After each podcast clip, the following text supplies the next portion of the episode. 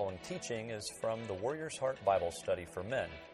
You can find us on the web at warriorsheart.org. We hope you have a great day.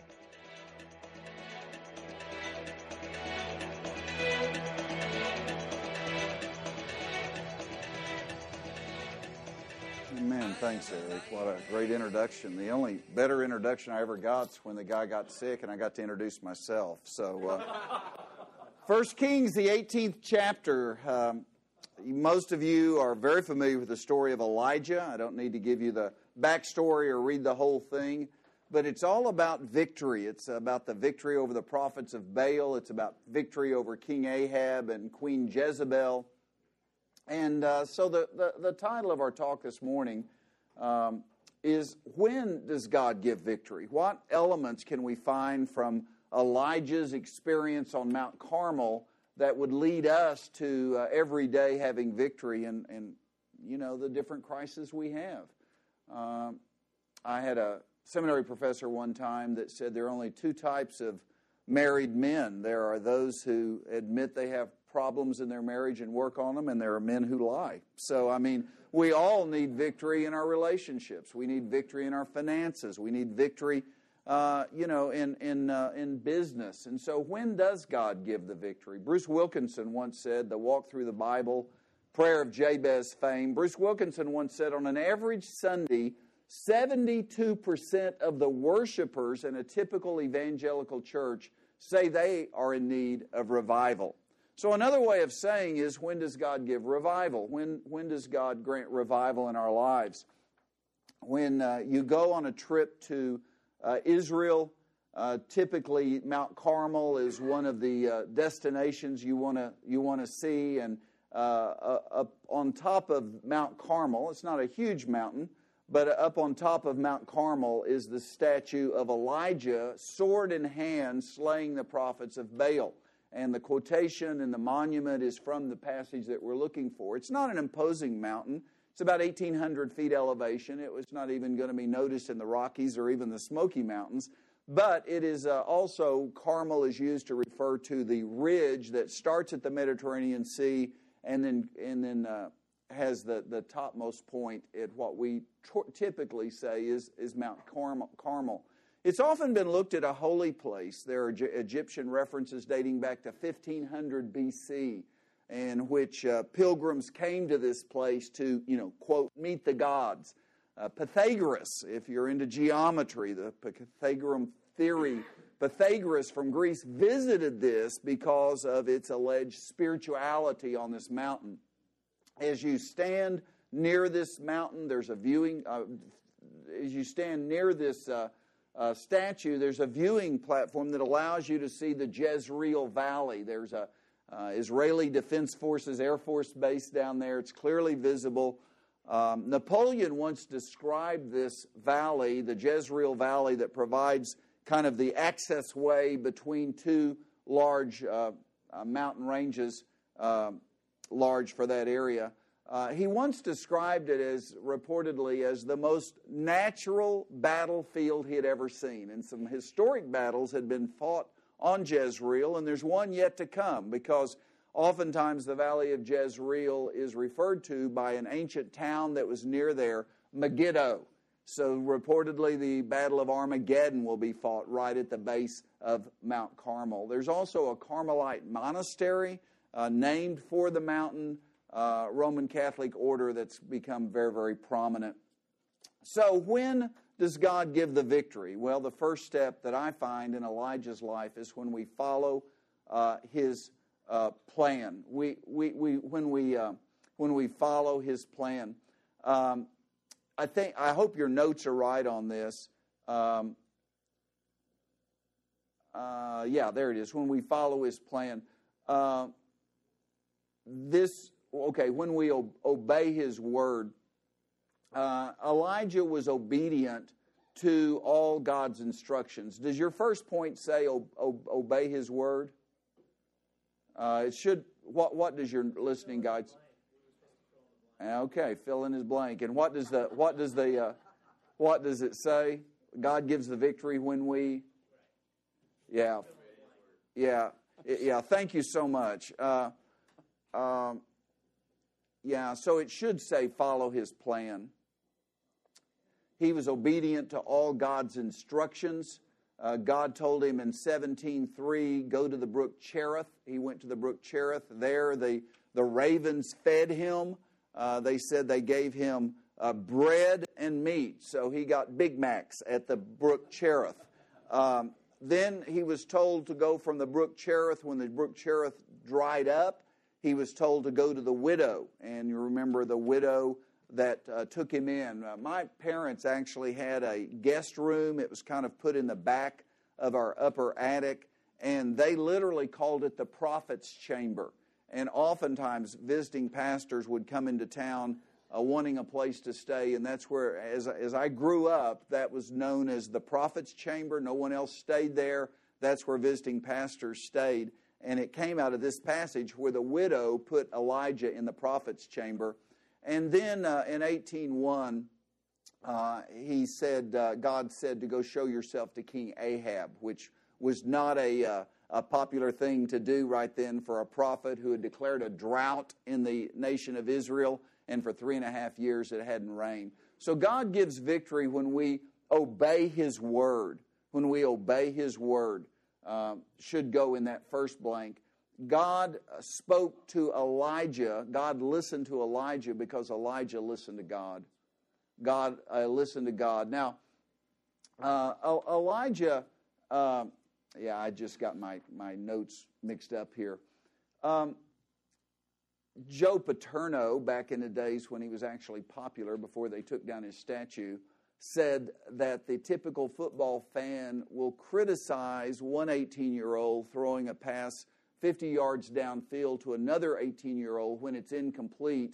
Uh, he will he will say, "What on earth was he thinking?" And that same football fan will go out into the parking lot and not be able to find his car. Um, Bud Wilkinson once said of football that um, it is 70,000 people desperately in need of exercise, looking at 22 men desperately in need of rest. There are three things I see in obeying God's word. Number one is, is we need concentration on His word. We need single-mindedness. Matthew 6.33 said, uh, seek first the kingdom of God. Sometimes we identify that in terms of passion that we have a passion to follow, to, to obey God's word. Um, today, we're, we're looking toward Easter, the ultimate symbol of obedience, Jesus Christ, obedient even to death on the cross. Tonight, here at our church, we'll have a Broken for You service. If you don't normally attend First Baptist but have no plans tonight, it's at 7 o'clock. It's really one of the unique services of the year in which we uh, look forward to Easter, prepare our hearts to Easter, have the Lord's Supper together. You're certainly invited to join us there. But concentrating on God's Word. Um, I think, secondly, we need clear hearing. Uh, I think uh, Moody once said that our ears are stopped up by sin and we're, we're not really hearing God, and so we don't obey His Word because we don't hear His Word. Spurgeon talked about a guy that came in to hear him at the Metropolitan Tabernacle in London. And uh, the guy was, to say resistant would be an understatement. He literally put his fingers in his ears so that Spurgeon would see that he was not listening. And Spurgeon said God sent an insect to light on his nose. And, and when he could not stand it any longer, he took the finger out of his ear to brush the, in, the insect off. And Spurgeon said, he that hath ears, let him hear to what the Spirit speaks. The guy was captivated, listened to the rest of the message, and gave his heart to Christ. Oftentimes, God is speaking to us. He's telling us just as clearly as He told uh, Elijah to do these things, and yet we're not hearing. And, and then sometimes it's because we're simply not close. And we have to remind ourselves if we don't feel close to God, it's not because God moved. There's something about us that has drawn away from God. I remember the story of the preacher that went to the wayward church member's home, um, and she hadn't been to church in a long, long time. And, and he said, uh, Well, madam, do you have a Bible?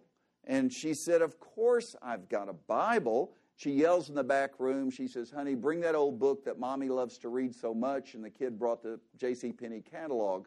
Uh, so sometimes we complain that God is afar, but it's really us who's moved.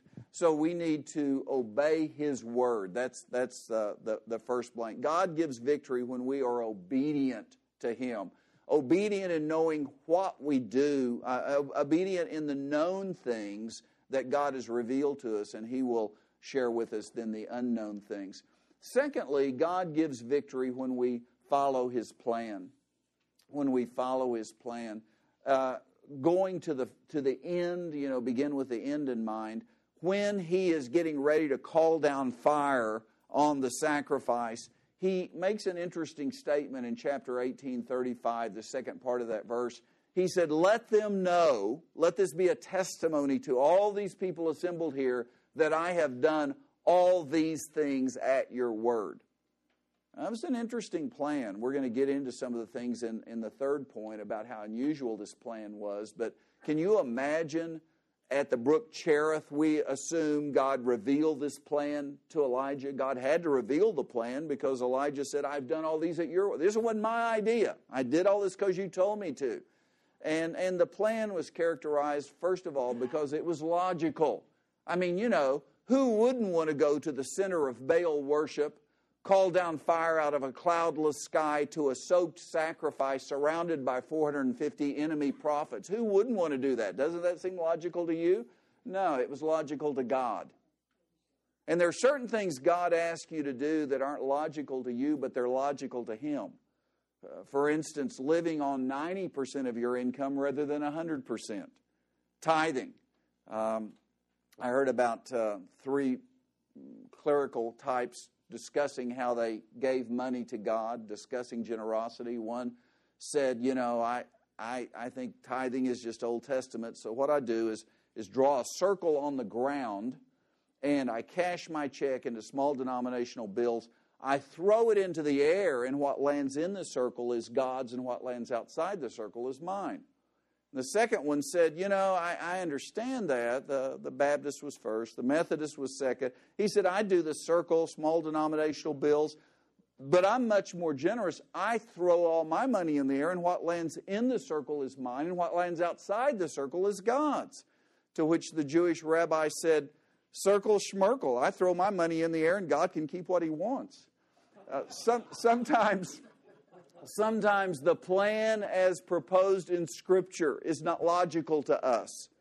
And I, I, have found a brand of Christianity that if they cannot make sense of it, then they think that's not God's will for them. But I think you've got to take God's word at its word and understand there's certain things dying to yourself self discipline, self denial, getting up in the morning in a rainstorm and coming to a Bible study. That's not logical to most people, but that's very logical to God. The second thing is God plans for the long term. God plans for the long term. I can imagine Elijah was really happy, self satisfied when he's sitting by the brook Cherith and the ravens are bringing Big Macs to him every day. He's safe, he's well fed, he's taken care of, life is good. And then one day, as we read in chapter 17, the brook dries up. Where are you with God when the brook dries up? As long as everything's coming along and you've got all the resources you need, things are good. God is happy with me. But when the brook dries up, you see, Elijah would have been a lot more prone to stay there at the brook as long as he was satisfied. And oftentimes we want to stay in the safe place, stay where things are going well. We don't want to risk, we don't want to get outside our comfort zone, if you will. But when the brook dried up, then God immediately said, Now, Elijah, go to King Ahab. Now, King Ahab had a bounty on Elijah's head. When Elijah goes to King Ahab, it wasn't, Hi, how are you doing? It's, Are you the one that troubles Israel? That was his greeting to Elijah. In fact, Ahab was the one that troubled Israel. Jezebel was the one that troubled Israel. But he greeted uh, Elijah in those terms. So understand that God's plan doesn't always make sense to us, and it's not always in our in what we think of as our best interest in the short term.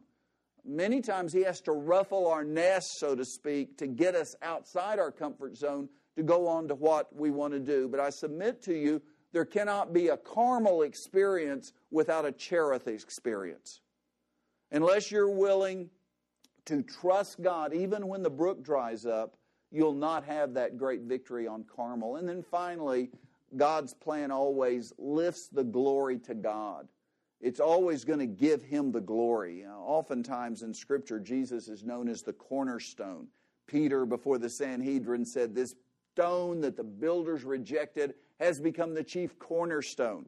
Now, there's a lot of things about the cornerstone in terms of foundation, you know, the building being right and all that sort of thing. But the thing you probably recognize about the cornerstone is it's the thing that gets the etching. It's the one that says, you know, in the year of our Lord, AD 1960, you know, uh, Grand High Poobah commissioned this building. And so the cornerstone is the one that draws everyone's attention. It's the one that everybody looks at, reads. It is the signal stone in the entire building, the cornerstone. That's Jesus.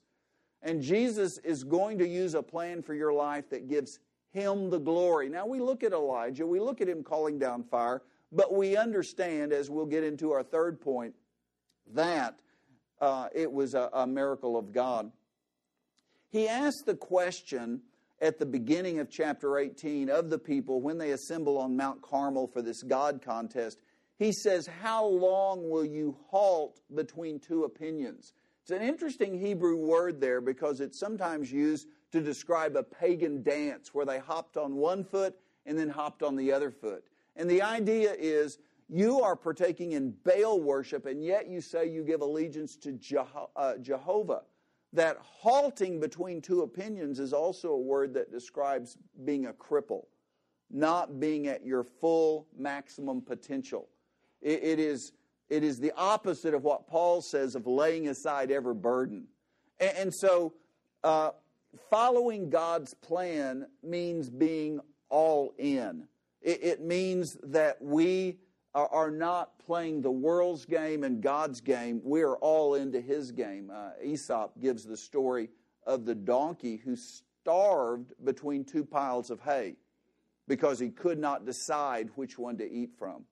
And I think many Christians are in the position of that donkey today. They, they want to follow the world's mantra, they want to follow the world's logic, they want to follow the world's plan, and yet they understand God has a plan that they should be drawn to as well. Um, God gives victory when we follow His plan. Probably the most interesting thing of the account is the third point God gives victory when we trust His instructions when we trust His instructions or trust His word. Uh, I, have given you several different indications of Elijah's trust. Let me just go over those real quickly for point of the of the podcast. Uh, first of all, as I mentioned, they chose a hostile site. Uh, again, it hadn't rained in three and a half years. Mount Carmel was a known center of Baal worship. Secondly, he was outnumbered 450 to 1. Um, Interestingly enough, if you go back into the text, you realize that he invited 400 other prophets of the grove. So he really, the, the call went out to 850 prophets. Only 450 showed up. Uh, so uh, it's a reminder that might doesn't make right. I get tickled of it, you know, especially in the political season. They'll assemble these focus groups and they say 18 think this and 4 think this. And I'm thinking to myself, so what? Doesn't matter, you know, that's the, the, the, the, fallacy of democracy. A lot of people feel like they have to take democracy into a church. No, we're not a democracy here, we're a theocracy. And if we ever cast a vote, whether it's on a committee or a church business meeting or wherever, if we ever cast a vote without seeking what does God want me to do, then we are in error. He was outnumbered 450 to 1. Uh, thirdly, he let them choose the first sacrifice. You know, there are certain logs when you're trying to start a fire that are match light. You don't have to so you know they just. So he said, either one of these heifers look like they're going to light up. You guys choose. He let them go first. Um, now, Juan, uh, very successful basketball coach in, in Northern California, uh, you, you know that in certain skill competitions there's a tremendous advantage to going first. And in this case, you can really underline that because you can imagine that with 450 prophets of Baal all calling for fire, had their heifer lighted up, Elijah would have never gotten a chance. Elijah had to feel in his soul that God was going to give him the victory. And there's a persistent tradition, as I put in your notes, that a Baal priest actually suffocated underneath a heifer trying to light it from the bottom. So these guys didn't play fair. Uh, fifthly, uh, he chose a medium that favored Baal. Uh, Baal in, in ancient inscriptions was often depicted with a lightning bolt in his hand. He was known as the god of the heavens. Uh, this morning, many of you woke up to a lightning bolt uh, experience. My dog hates thunder. My dog was terrified this morning. If he could have surgically grafted himself to my side, he would have. He didn't get two steps from me while I was getting ready this morning. And, and, and lightning is a frightening thing to all of us. You know, we hear occasionally of people being struck by lightning, and you can imagine to ancient peoples having those big flashes of lightning go through the sky. Its power, its dominance, it's obviously coming from heaven. And this was Baal's bailiwick, if you will. This was the thing that Baal did well, was to call down lightning out of heaven. I mean, if I'm going to wand challenge, you know, Michael Jordan to a contest, it ain't going to be basketball. In fact, there are not many things I challenge Michael Jordan to a contest. But, you know, you don't take their specialty. You try to get some sort of neutral ground. But he literally chose a medium that favored Baal. Another thing that interests me, just having played church league sports all my life, he mocked the Baalites. He mocked them. He said, What's, I mean, these guys were out there frenzied, cutting themselves. They, they were yelling, they were screaming, they were doing their pagan dances. From the morning till the evening, they were out there all day long putting on their show. And, and Elijah's sitting over there, you know, under the juniper tree, so to speak, kind of relaxed and, and hey guys, what's the matter? Baal go on a trip, did he? Maybe he's asleep. Maybe you need to call louder. Literally, at one point in the Hebrew, he says, maybe he took a bathroom break. So, I mean, he's really digging these guys. And again, in athletic competition, you know, don't don't stir them up more. These guys have got knives. These guys are very involved in blood sport. They're, they're, this is a, a life and death thing to them and he's over there mocking them. Um, the, the Baalites cutting themselves, it was uh, supposedly, to, it was kind of like mini sacrifices, getting the air of Baal, kind of sacrifice light. Then, amazingly, um, in verse 35, um, at the time of the offering of the evening sac no uh, back back up to 35 so after the Baalites had done all their thing, uh, verse 32, he built an altar with the stones in the name of Yahweh. Then he made a trench around the altar large enough to hold about four gallons. Next, he arranged the wood, cut up the bull, placed it on the wood. He said, Fill four water pots with water, pour it on the offering to be burned and on the wood. Now, we don't know exactly where this was taking place, but we know the brook, the stream, the, the well was down the hill. Now, if you've ever carried water up a hill, you, you know that this is a, a chore. So he sent these people down the hill to get water. Now, listen to the, the narrative. He says, Fill four water parts with water and pour it on the offering to be burned and on the wood. Then he said, A second time, and then they did it a second time. And then he said a third time. And I'm sure the water carriers are going, okay, oh, we get the point, you know, no more running down to the brook. We're, we're tired of drawing and fetching water. Excuse me. And he did it a third time. So the water ran all around the altar. He even filled the trench with water. Now, I was an RA, I wasn't a Boy Scout, but I do know that you want dry wood if you're going to start a fire. You don't want soaked wood. But Elijah was obviously making a point of his trust in God. So he soaked the sacrifice. And then it's not intrinsic in the passage, but it certainly implied that there was no means of escape. If there were 450 prophets of Baal, they all had knives. even though they had not called down fire, had he not called down fire, maybe on the first request, they could have attacked him and killed him, and I doubt the people would have would have uh, would have mattered. So so Elijah knew the deck was really stacked against him, but all of these things were the the reasons that they were all indications of his trust in God. We we face Easter uh, this coming Sunday. We celebrate Easter, and it's it's a reminder of of the choice that people have to make.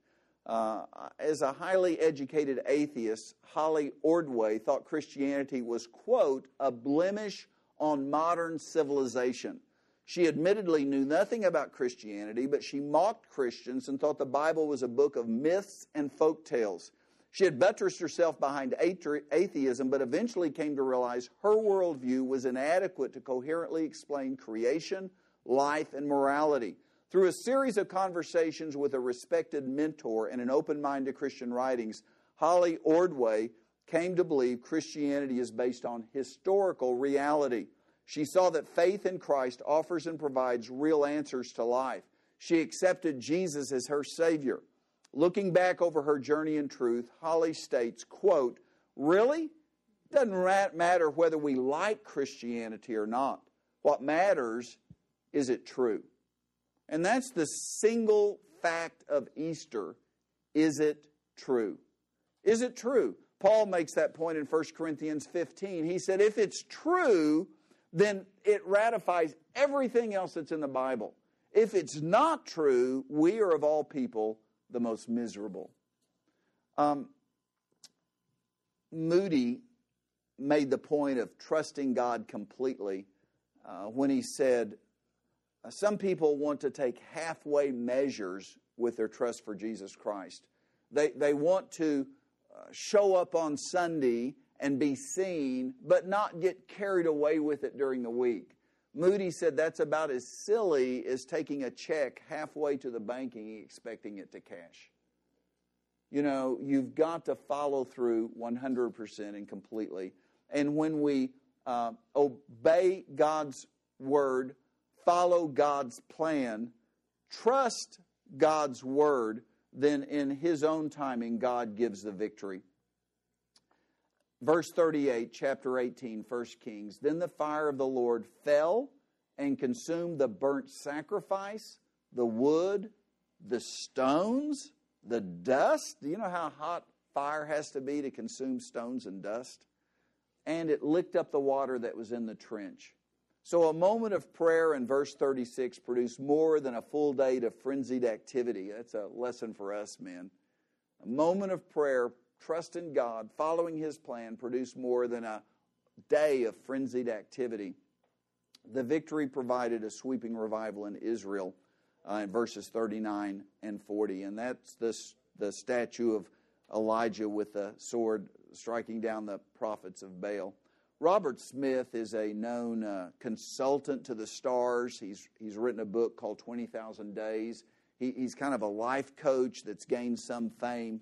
Uh, New York Times described Robert Smith as one of the most influential uh, people in America. Robert Smith had this to say about life. He said, uh, In, in life, uh, you only have um, two choices all life can be boiled down to two choices yes or no. Yes or no. You, you look at decisions that you have to face today. You look at temptations that you face. You look at Easter and choosing the histor- historical revelation of Jesus Christ. Yes or no? He goes on to say a second thing. He said, Your life will take place whether you have a plan or not. So, have a plan. I submit to you that the plan outlined in Elijah's life and the plan outlined in God's Word is very, very simple. That is obedience. Obey His commands. The old song says, Trust and obey, for there's no other way to be happy in Jesus but to trust and obey. Uh, then follow God's plan. It doesn't always have to make sense to you, but if God says it in His Word, the old saying was, God said it, I believe it, that settles it. You know what? Whether I believe it or not doesn't really matter. If God says it, that settles it and should settle it in your heart. And then uh, you, you, you, you obey God's word, follow God's plan, trust His Spirit to work.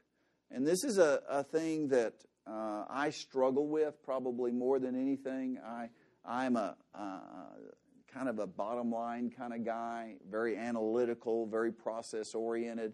And uh, brother, brother Greg, uh, Pastor Greg, is a tremendous man of faith. God's really given him the spirit of faith. And sometimes in a staff meeting, we'll look over the facts on the ground, so to speak, and he says, Gentlemen, let's get on our knees and pray because this is a moment where we have to trust God to come through for us. You know, we are lost without his, his and, and that faith really, um, I don't know, it, it's really inspiring to me because um, trusting God's word, going out on a limb, going all in for what his plan is. I mean, you have to be convinced this is his plan but to go all in is what God really honors. More than once in the Bible, it says, without faith, it's impossible to please God.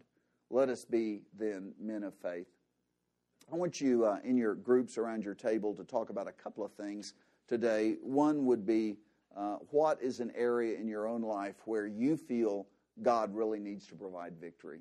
I mean, if God doesn't show up, you're, you're in, a, you're in a, a hurt whether it's a world of hurt or not, but, but you need God to show up in a specific area of your life.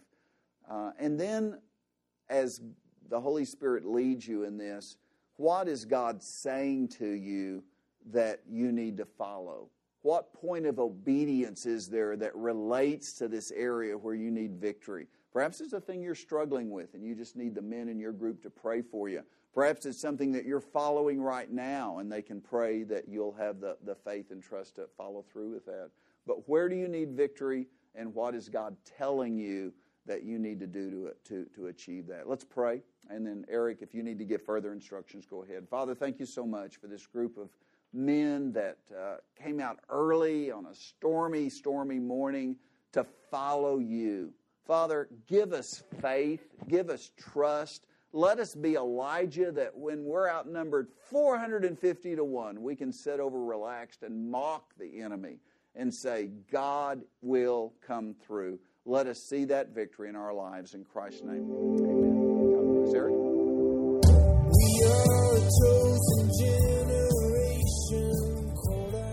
Thank you for joining us on this week's podcast. We hope you can join us in person. We meet Thursday mornings at 6:30 a.m. in the garden room of Houston's First Baptist Church. For more details and to register, you can visit us on the web at warriorsheart.org. That's warriorsheart.org. Have a great day.